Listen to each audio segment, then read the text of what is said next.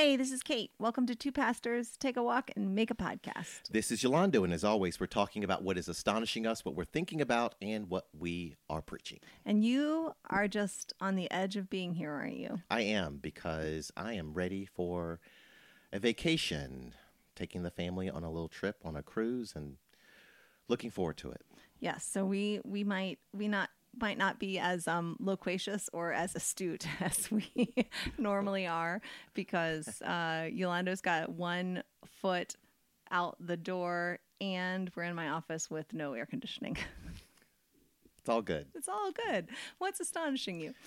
Let's see. This morning, I was um, leading the devotion for the kids at our summer camp, and um, you know, I I picked what I thought was a simple story about Jesus. I mean, I love the miracle stories uh, of Jesus, and um, I think I said in the last podcast we've just been reviewing the kind of big picture of the biblical story, and so now we're just looking at stories about Jesus. And so I chose uh, in my forgive me, my rush to get ready because I wasn't totally prepared.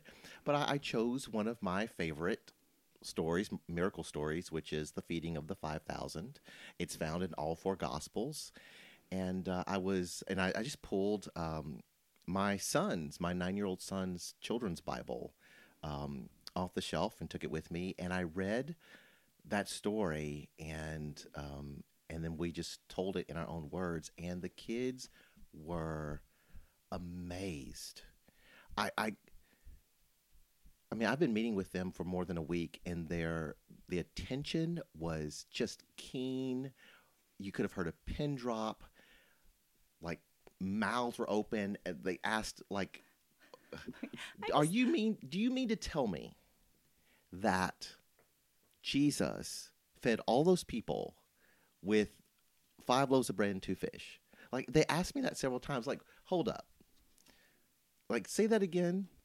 Mm-hmm. And I'm telling a story that I have heard and preached many times, and I love it. Right.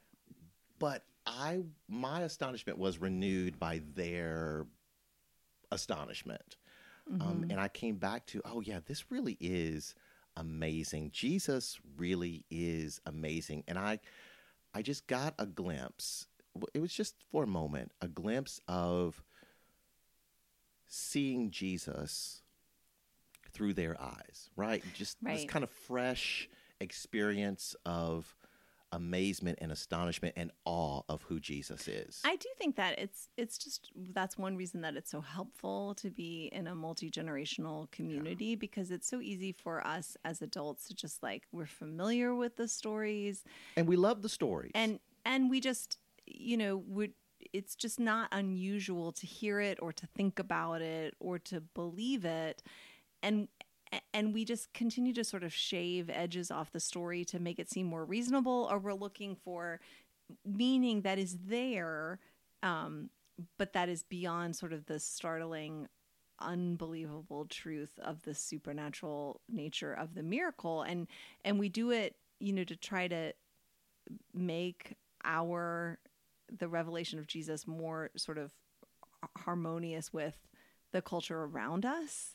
Um, and the reality is like you you can't like you you if you don't have a level of cognitive dissonance when you walk away from a story of Jesus, then you haven't really heard it, right? Like it should make it be like, well, if this is true, this is going to change all of my settled belief and all of my settled understanding. And it's really easy for us as adults with jobs and like roles that we function in the world as it is to just, you know, we just smooth that down because we don't we don't want to be unsettled. And it's really helpful to have kids. Like I remember being in seminary and studying this and uh, my New Testament professor who I really loved was just like, "Hey, I don't ever want to hear you all preaching about you know, the the child and John gave their lunch and then it was an inspiration and everyone else like the moral of the lesson in this story isn't we already have enough and Jesus inspires us to share. No, this is a story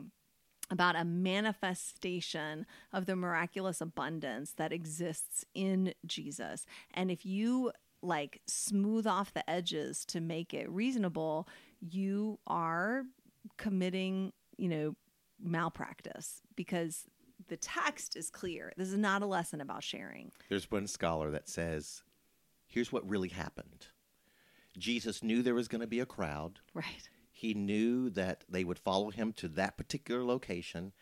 And so there were caves nearby. And he had a lot of food stored away in the caves. And what he did was he, he um, had the disciples create kind of a, you know, how they uh, uh, create sandbags. They create this like chain line. One person puts sand in the bag and tied up and you pass it down the right. And so there was a, a, a line of disciples to the cave and so one would go into the cave and they would pass it and somehow get it to jesus and he would hand it to the one disciple who would give it to the people as if the food was being multiplied. But he already had it stored away in caves. Like that that was a one particular scholar's explanation of what happened. Was that scholar Crossan? i oh. can't remember who but i would not be but I mean, I just, you know, we want to say, like, oh no, we are reasonable people and we are, you know, sophisticated, intellectual, you know, like post superstitious people. And so we want to, like, somehow interpret the stories sometimes as if there is no supernatural element to them. And I mean, obviously, you can twist the Bible to make it say whatever you want, but that is a, you know, that's a distortion of the text. The text is, this is a miracle. Yeah, and I need to say, uh, the kids uh, that I was with this morning range in age from eight to about 16. And so it's a pretty, you know, wide range of ages. And most of them had not heard that account before. I Yeah. think only two.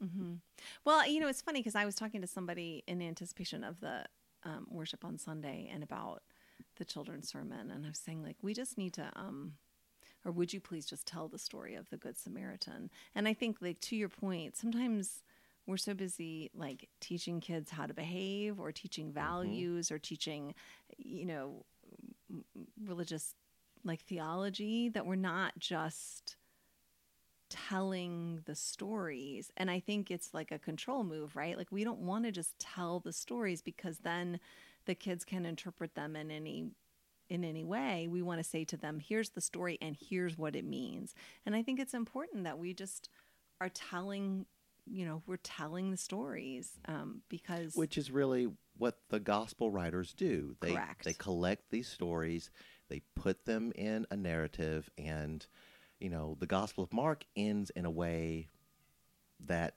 is pretty abrupt, but leads you that forces you to draw your own conclusions about the life and ministry of Jesus. Right, because asking the question, "What does this mean?" like that is a faithful. That is the question we should ask.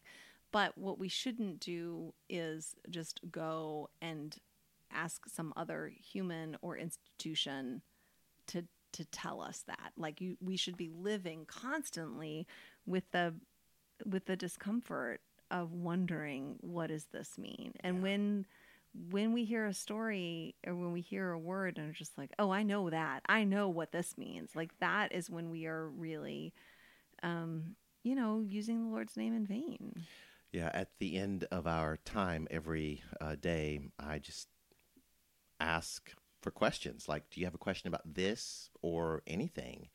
And it has it hasn't happened yet, but I'm waiting for the time in which I need to say to the kids gathered, "I don't know the answer to that." okay No, but I'm not saying I'm not. I know where you're going. I'm not saying.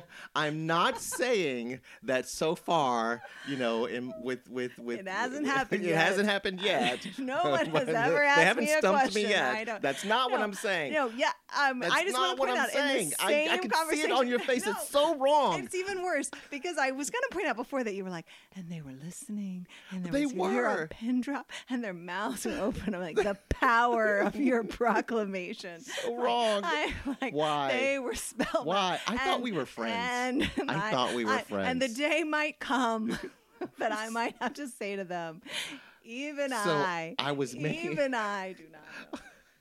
I was responding to what you were saying that yes, there there there needs to be a place where we just wrestle with what do these things mean? And sometimes we have to walk away saying, I don't know yet. I mean, I do think that one of the fundamental revelations of God is mystery, right? Yeah. And so we we need to be really honest with um, everyone in our faith communities to say it's it's not that God is unknowable, but we cannot know the fullness of God. So it, that's not meaning we don't know anything, and we can trust, you know, the goodness of the mystery, and we can trust, you know, intimacy with um, the mystery of God. But it's just this like holy paradox, both of the incarnation that God was made flesh and walked among us, and we can have intimacy with God, and that's amazing. And also, there are, there is that which is inherently like the glory of God is not, you know, on this side of eternity. Um, we see through a mirror dimly, Yeah. and that and just like living with that truth, and we and that's so frightening for us and we want to say like nope i can know everything and if i know everything then i feel safe and the reality is that's how we then trade worship of the living god for worship of an idol Absolutely. so yeah, Absolutely. that's very interesting So, what's astonishing you? Um i i think um i mean the truth is what's astonishing right now is just what people are carrying in my community Mm. and um you know it is just um you know the word awful like comes originally from the idea that a, a moment or an event is full of awe hmm um, and so we use awful as like just it's bad. Yep.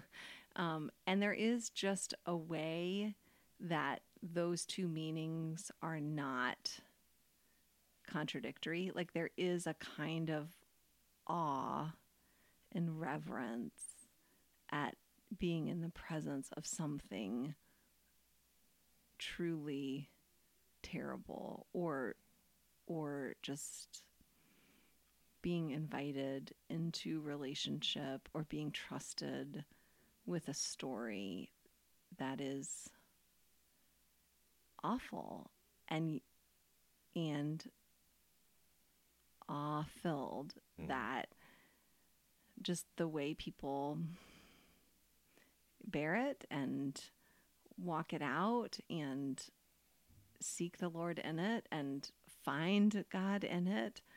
Um, and so I think, you know, the the real truth is right now I am astonished at you know the beauty and the courage um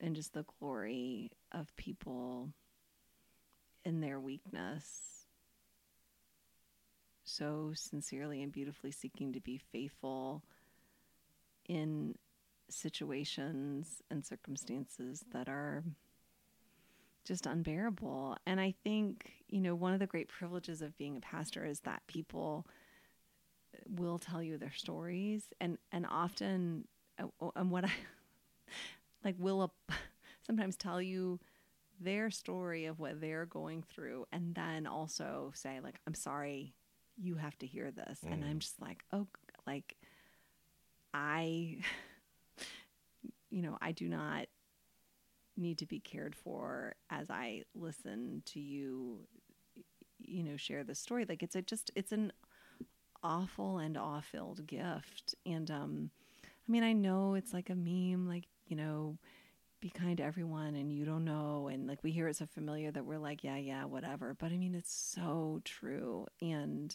I think it's so important for us as a community of faith that we you know we still need to have right expectations of one another and we still need to like create healthy boundaries and um you know that that there's there's still a way that we need to walk in relationship with one another regardless of what we're going through but also just having an awareness that you don't get to know um, so there's some people who are going through things that it's just visible and you know they are, and that is appropriate. And then there's some people who are carrying things that for all kinds of um, just absolutes you you just don't get to know what they're carrying and they will do a good and it's not because they're being insincere and it's not because the community is garbage it's just because of the way our stories are intersectional and you know I can't tell my story without telling your business. And so you just won't, don't know what people are carrying. And I do think like this is why I think it's so important that in our communities we I mean I would like in the world in general but especially in the body of Christ that we would you know, we still need to address problems and we still need to address behaviors, but it would just be really nice if we could have some curiosity and some compassion and giving people some benefit of the doubt in you know not assuming that we know why they're doing what they're doing and like anyway.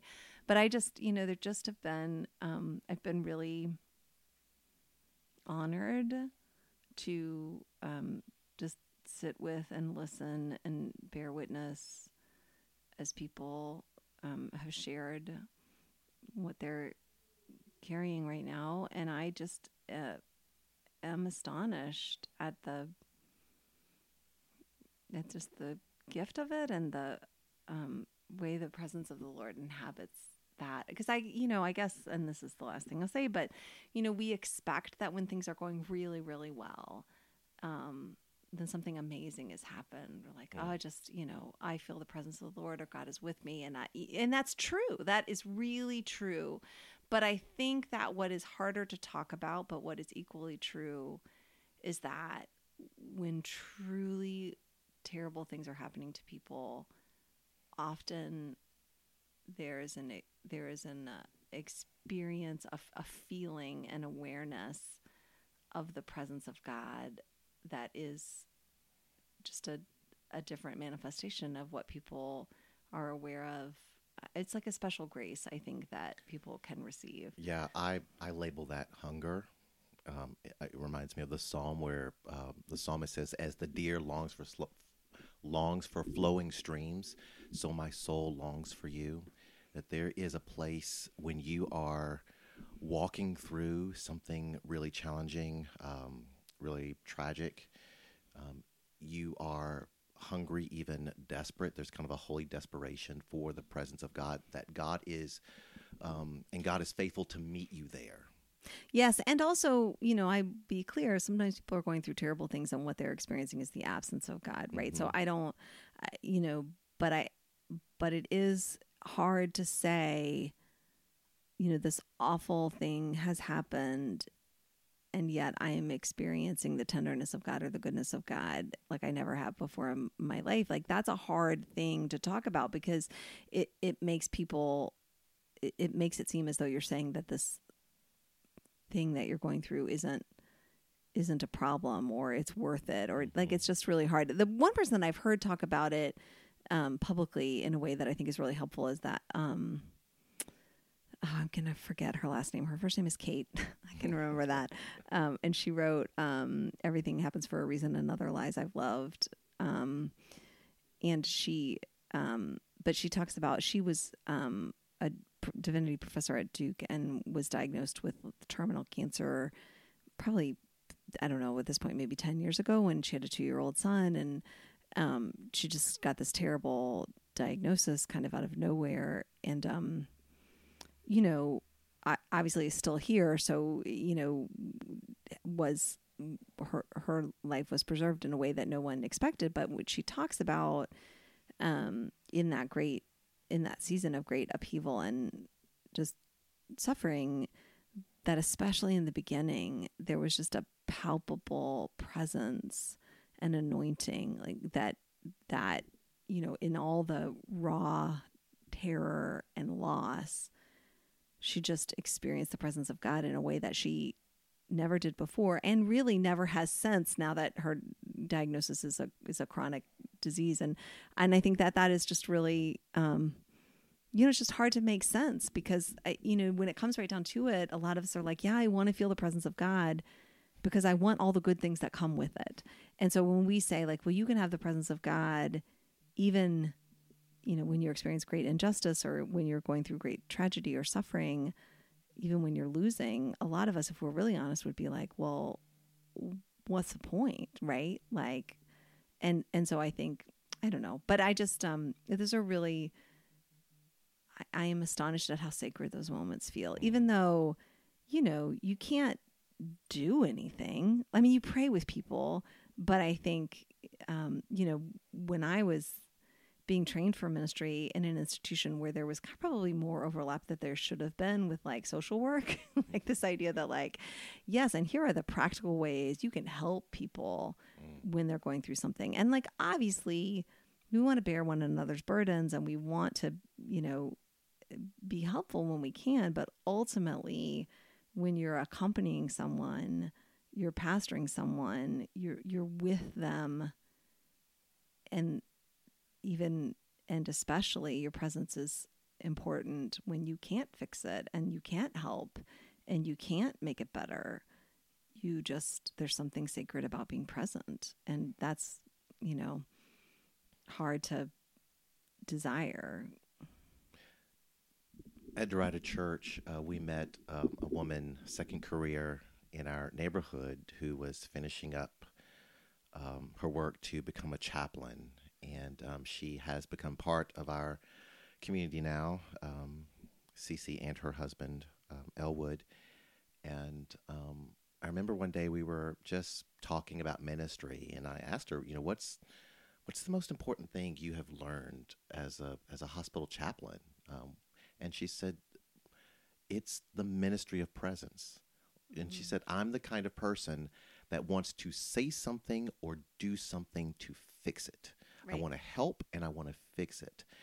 And to be in a space where you can't always fix it for people, but knowing that your presence is a help. Your presence really is a help.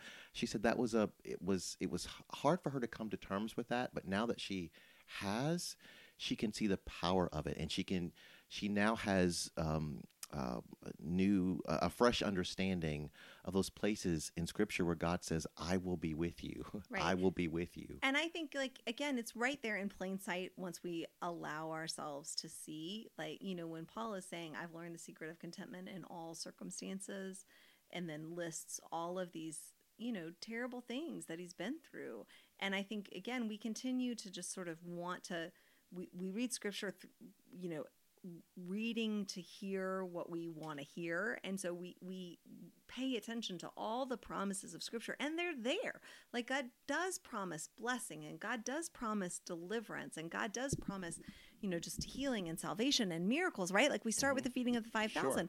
but we don't notice or we sort of you know edit out like these other promises and revelations of like Paul saying like I'm super faithful and my faithfulness has gotten me shipwrecked and beaten and arrested and you know or you know the times that the psalms are right there preserving the prayers of the people who are like God where the flip are you right.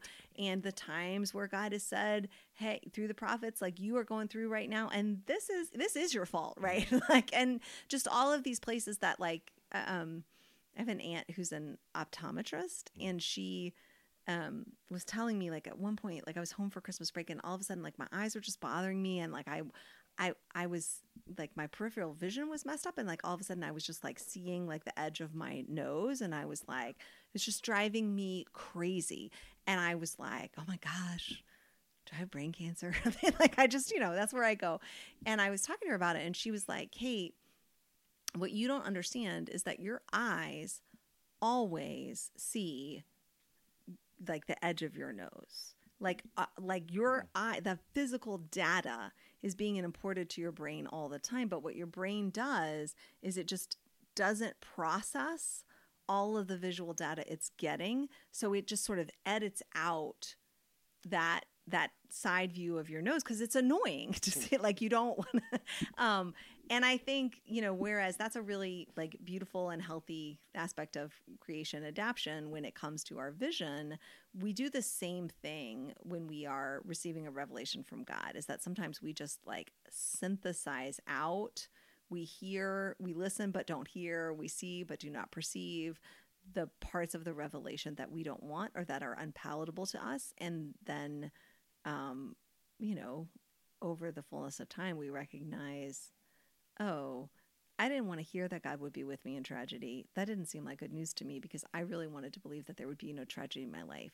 But then when I get deeper in and, you know, begin to have the full human experience of there is tragedy and there's loss, period, suffering is a non negotiable, then all of a sudden the revelation of scripture that God is with us in suffering becomes good news because you know the only thing worse than suffering is suffering alone and um and, and even even the revelation in scripture that sometimes people feel abandoned by God which is terrible and we think well that's never going to happen to me but then when we have the very human experience of feeling abandoned by God then all of a sudden that unwelcome word becomes a lifeline because it gives us hope that oh this too is part of the human experience of being loved by God. And I have a very good friend um, that I've known for 25 years.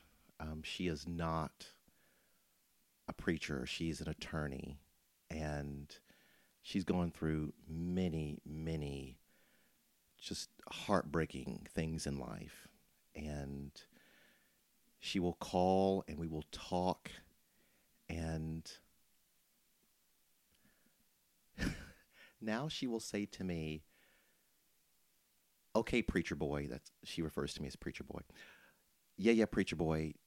Tell me what you're going to tell me.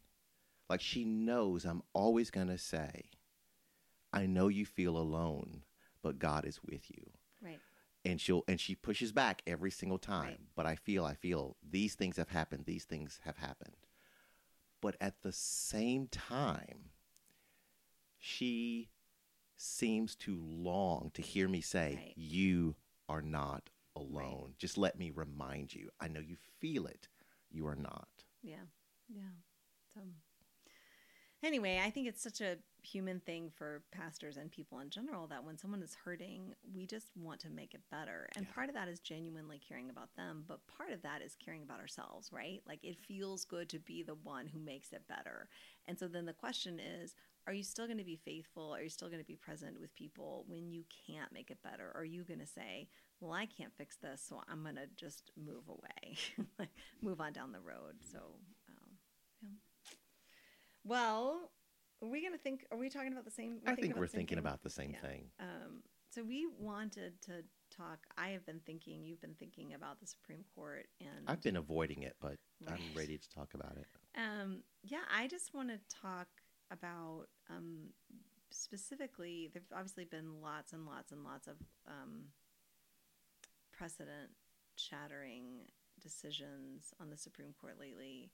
Um, and the one I want to talk about the most because it just intersects with kind of one of the core themes of our of this podcast is the Supreme Court decision on um, affirmative action when it comes to admission in so-called sorry i'll move the mic closer. Um, the supreme court decision on affirmative ma- action when it comes to admission to so-called um, elite universities. And um, um, and i just you know i've been thinking about it a lot and i i, I just think it's really important for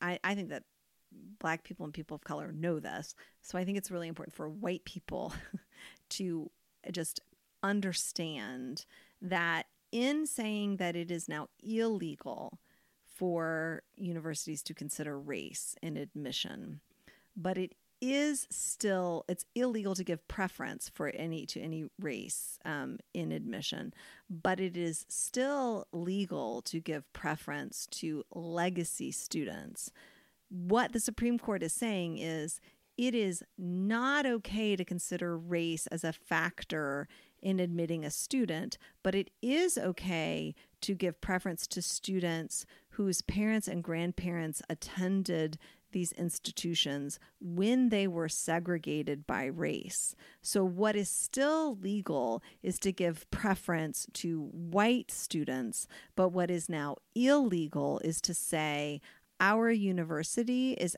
actually a better academic community when we have students and faculties representing all racial groups. Um, so we can no longer admit people based on that desire, but we can still continue to say, hey, if your if you are from an ethnic group that your ancestors were allowed to be here when other groups were prohibited by race, you can still have that um, th- that edge here, and that you know is astonishing to me. And it's astonishing to me in a terrible way that when that same court can say to a private business like a bakery or a web designer, you can say, I do not will I will not serve marginalized groups because it's against my religion, but a private university is not allowed to say, hey, according to our values, we value a diverse and multi ethnic and multicultural community. And so we are going to admit students and, you know, take, you know, ultimately a university is is a is a business, right? You are exchanging goods for services. So as a web designer, I can say I will not serve gay clients because that's a violation of my values, but a university is not allowed to say we want to have a diverse student body that's reflective of our culture, so we are going to admit students looking at the whole, you know, the wholeness of they are and considering historic factors that have been racialized, like access to public education. Like this is just, um, it, it, it is. I mean, it is white supremacy, and I think that's what I think white people have a hard time understanding. That when we talk about systemic racism, and it feels like this, like nebulous undefinable reality and as i know that as a white person it can just feel like okay well whenever something doesn't go somebody's way, they just cry systemic racism and then we just have to like accept it. You know, I mean, it's just hard to understand what it is as a white person because we don't because we haven't directly experienced systemic racism. But one of the but this is an example. So right now the legal system is saying it is okay to give a white candidate preference because of legacy which is based on race, but it is not okay to give a black candidate preference based on their race. And the whole thing can be done under the auspice of being race neutral or race blind. And that is, you know, scholars who study this will say this is the thing about systemic racism. You don't have to be a prejudiced person. Um, the whole point of a racist system is that even that any person just following rules and procedures, the system will produce racialized outcomes, regardless of what's in the heart of the people who are just fulfilling their roles. And, you know, I was writing a little bit this on social media. You know, when we say we just want a race blind admission, we just want to say, hey, if you want to get in here, you just have to get a three on the AP physics exam, right? I don't care what color you are, you just have to get a three on the AP physics exams. And anybody who gets a three on the AP physics exam can get in. But if um, you go to a public school based on the place that your family can afford to live, and your public school doesn't offer physics, much less AP physics, and you don't have access to the AP physics exam, then saying, I have a race neutral admissions policy that says, I don't care what color you are, you just have to get a three on the AP physics exam. That is obviously going to produce racialized outcomes because white students are going to have a greater ability to have access to the public, not just the private, but the public schools that give them those opportunities. And that's, you know, that's how the system works. Like I hear people, there's a lot of conversations in Charlotte right now about, you know, changing the busing patterns in our public schools. And by the way, Charlotte has resegregated in its public schools, and we bus now more than Charlotte ever did when it was segregated. But now, you know, schools are mostly divided around income levels, which still tend to track on racial identity. But you hear people saying as they're fighting over, no, this neighborhood has to go to that school and it's not fair to change it and make us go to a different school. And, you know, you're stealing from us and we bought land, you know, we bought our houses so we would get this school and not recognizing that, like, A, the amount of generational privilege that people have had in many cases, in order to even be able to buy a house, period, much less a house in a quote good neighborhood. But then, you know, people say, like, it's just even Steven, it's just fair. If they want to go to that school, they need to buy into my neighborhood without recognizing that to have access to the kind of resources, it's it's just not it's not pure merit. And I think white people, we we have been taught and we have experienced hey if you work hard you get the best things and if you work less hard you get the less best things. And and that is can be the reality for white people but it is not the reality for black people and people of con- color in the United States of America because a lot of your ability to work hard depends on you were born into a family that had a house in this neighborhood that they had because their parents got, you know, the GI Bill benefits, and other people who served in exactly the same way didn't get it. And I think, you know, that's it's just I know systemic racism is a hard concept for some people to to grasp because we just want to say, hey, the 60s happened and now everything is fair. And we just don't want to look at the fullness of, you know, how sin is really toxic. And the sin that the Bible talks about most, though we edit it out, is the sin of injustice. Yeah, you used a word several times that I think is key, and that word is access.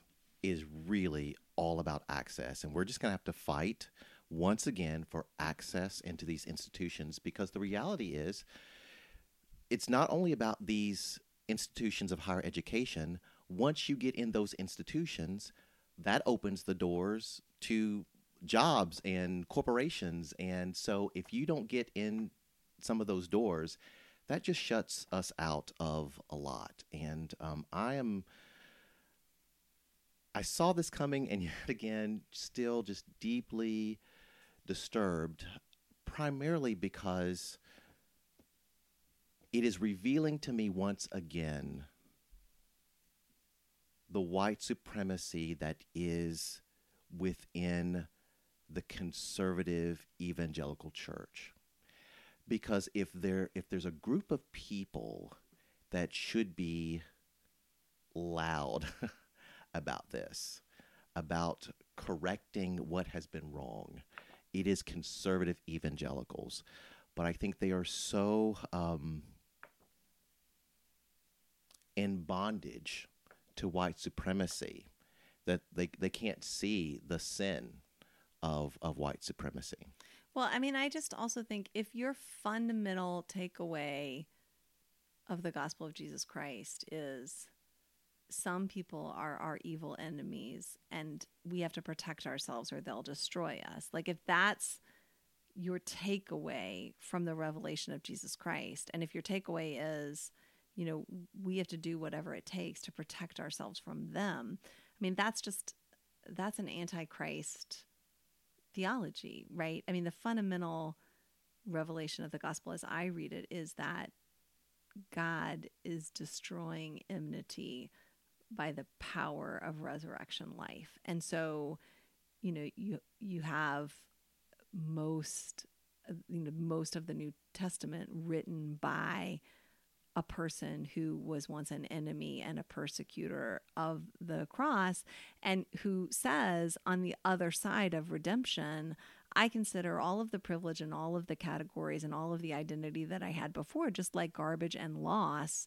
in comparison to the surpassing value of this new life I have in Jesus. And I think, you know, for too many Christians, what we want is the spiritual privilege of grace while holding on to the privilege of ide- and identities that we've had in a hierarchical society. And we want to say the exact opposite of the gospel, which is Jesus coming to say, hey, the kingdom of God is here, and all of this is being overturned and destroyed so that people will once li- again live in shalom, not just with one another, but with creation itself.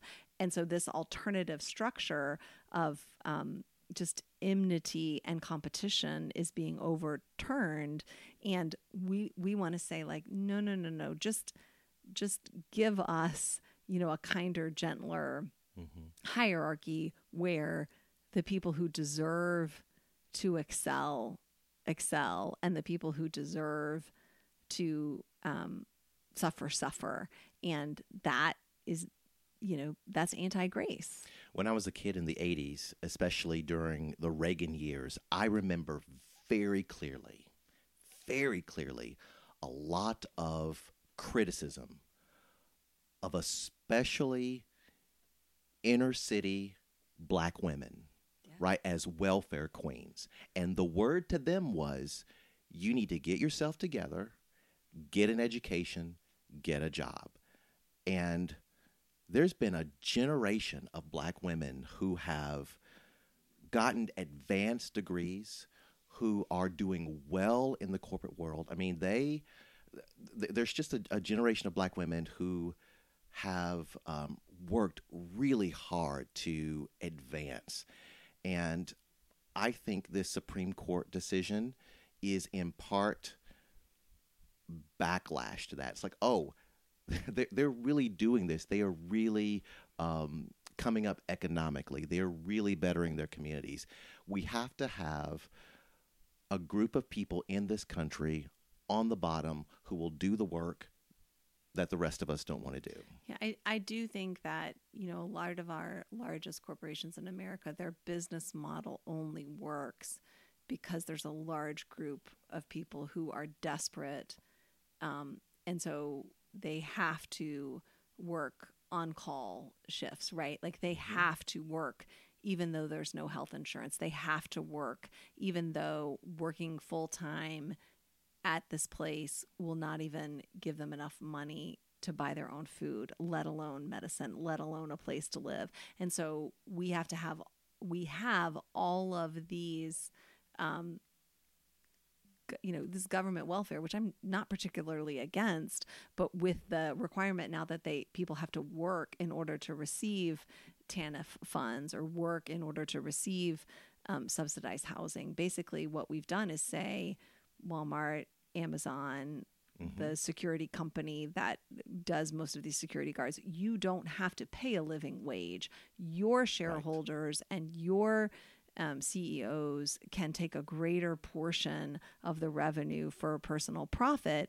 because we will, as a country, continue to supply you with people and they will have to work for you in order to hold on to the medical whatever housing and whatever food assistance they get through taxes, but they will have to work for you and they will not be able to organize. They will not be able to quit. They will not be able to demand better treatment because they know that if they don't show up and continue to work this job, they will lose access to, um, you know, to stability in a community where their kids can go to school or access to the food stamps that are you know barely allowing them to make it and you know that's how the business model works like that's one way that amazon is so profitable um, and and amazon is actually not not the worst um, so i anyway i just Well, here's my hope.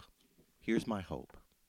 My hope is that this will galvanize, first of all, the black community to fight for access, but that it will also galvanize all of our allies, all people of color, to reaffirm this value of diversity. I mean, you, like we ha- we always say in this country, freedom isn't free. Diversity doesn't just happen. Right. You've got to fight for it. And the third, Yeah. my third hope is that um, it will cause us as African Americans also to turn to, rebuild, and build new institutions. right Let's rebuild some of our HBCUs that have been suffering because, frankly, some of our best and brightest have gone to other institutions. Fine, good. I'm happy for that. But but let's not forget um, we have the ability to um, create social media platforms. We have the ability to uh, create some institutions. We do not always have. I mean, corporations know that African Americans spend billions, so they they want our dollars. yet want to shut us out in terms of access. And so let let let's build some institutions of our own. Well, and I just think it's really interesting that the Supreme Court made an exception for the military academies, right? Exactly. So- yes, because we know well there there is a, a there's a there's a um, a value. At least the Supreme Court said there's a value in having a, divor- a diverse military. Right. And so I, I mean, I think that's really interesting that there are people who say, look, I honestly, America cannot have the size of the military that it wants to Correct. have if it is reserved to only to white people. And if all of the officer positions in the military become predominantly white, there are going to be less black people and people of color who are willing to enroll and commit and sacrificially serve and risk their lives for an institution where they are they are in the most vulnerable positions and the people who are making decisions are are predominantly of uh, white white. And so i think you know it's interesting that we can see it in some spaces but then say well we we want to reserve the best of other institutions for ourselves. And i but the main takeaway that i want to make sure that white people understand because I, I you know i can remember and i shared on on social media platforms just like my own journey of coming into understanding of affirmative action because i you know didn't uh, uh, when i particularly when i was a young person in college and before i had you know a, a really accurate understanding of american history. I did not understand affirmative action and it seemed unfair to me. And so i understand that there are a lot of people who it's not that they hate black people or that they you know want to be racist or think that racism is correct but they can just say like hey fair is fair. Like why can't we just have one standard? And so i think you know even if you you aren't ready to do the deep dive in the way that decisions that were made by institutions generations ago continue to have effect today even if you're not ready to do that kind of deep thinking i do think it's easy to say hey wait a minute if all of a sudden we need to admit people without giving preference to any one race, then how can we still allow legacy admissions that were made in a time when no matter how qualified they might have been, black people and people of color were not allowed. When your grandfather went to Harvard, they were not allowed to be there. So if if white people can still have a racial advantage based on legacy admissions, then we don't have race blind admissions. And we need to be honest about that. And if you're going to get rid of affirmative action, then you need to get rid of legacy preferences as well. Yeah, not to bring up another issue, but I'm still waiting on reparations. I Right. mean, no joke. Like No, I, I understand. If you, you, can you owe me. You owe. You, you just owe. Right. Well, and I think again, it's important if we know that families today have inherited the generational wealth that came from plantations, um, that came from Jim Crow, like those, no one, they inherited that wealth and they still have it. And so we understand that these are still living financial realities that people are navigating. Um, so, well, I, I'm now seeing the church electrician has gotten here, and so I need to um, let you wrap this up so I can let him in so we can have lights Very downstairs. And good. thanks for listening, friends. Very good. Friends, thanks for listening. If you want to know about more uh, that's going on at Derida Church, you can find us on YouTube because our website is down for the moment, but uh, please check us out on YouTube. You can listen to sermons there. And if you want to know what's happening at the Grove Church, you can check them out at uh, thegrovechurchcharlotte.com. Thank you for listening, and we will talk to you next time. Thanks. Bye.